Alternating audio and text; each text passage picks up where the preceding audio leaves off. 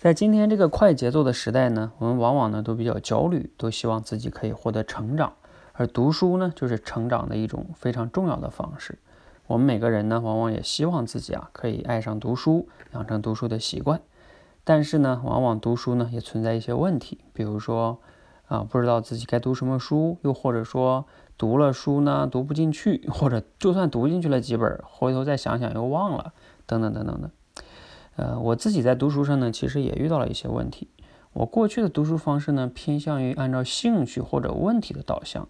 比如说，最近对什么话题感兴趣，或者我最近有什么困惑，我就会选择这类的书，买几本，然后去读。这样的读书方式呢，当然挺好的，你可以叫功利式的阅读。但是它有一个问题，就在于呢，如果我最近比较忙，又或者说我最近没有什么样的困惑，是吧？没有什么感兴趣的主题，那也许我最近就没有读书。那肯定的，这样就不好。那还有一种办法是，到底怎么样读书呢？就比如说给自己定什么，一个月读两本，是吧？一年读个几十本。但是也有一个问题，就是啊，万一这个月，比如说对你选了一本书又不感兴趣，那怎么办呢？等等等等哈，反正就是可能会有一些问题。那我最近呢，自己有尝试一种新的读书方式，就是一刻读书啊。通俗的来说，就是每天读书至少十五分钟。呃，我自己定了这么一个呃小的目标吧，那我就坚持了几天之后啊，发现感觉不错，给大家分享一下几点好处哈。第一个就是，首先呢，每天读书十五分钟，这个压力不大呀。我每次想到这件事的时候，比如说已经快到十二点了，是吧？我其实今天可能已经比较累了，但是想想也就十五分钟嘛，我应该还是可以读完的。那我们以前都看过一本书叫《微习惯》，这本书那个作者呢就倡导。每天从做一个俯卧撑开始，一个你总能做吧？啊，所以你看他这个习惯就是符合微习惯这个理念。那我自己呢，每天至少读书十五分钟，我感觉这个还是比较容易坚持下来的。就算自己比如今天状态不好，哎，也能去坚持读。况且我是用那个番茄钟倒计时，看着倒计时快到了，就感觉，哎呀，今天总是可以读完的，是吧？也完成了，哪怕读的质量不太好，但至少完成了。那第二个呢，就是其实很容易超额完成的。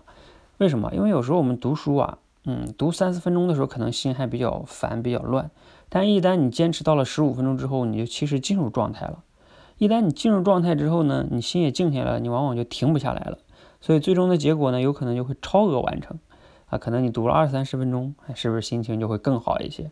这是第二点好处啊，超额完成。第三点好处呢，就是你长期坚持下来之后呢，你会容易养成习惯。养成习惯呢，你每每天你自然而然就是想到要做这件事儿。比如说我最近这个养成了一些小的习惯啊，就是开始读这个《小王子》这本书，是我其实挺早以前买的。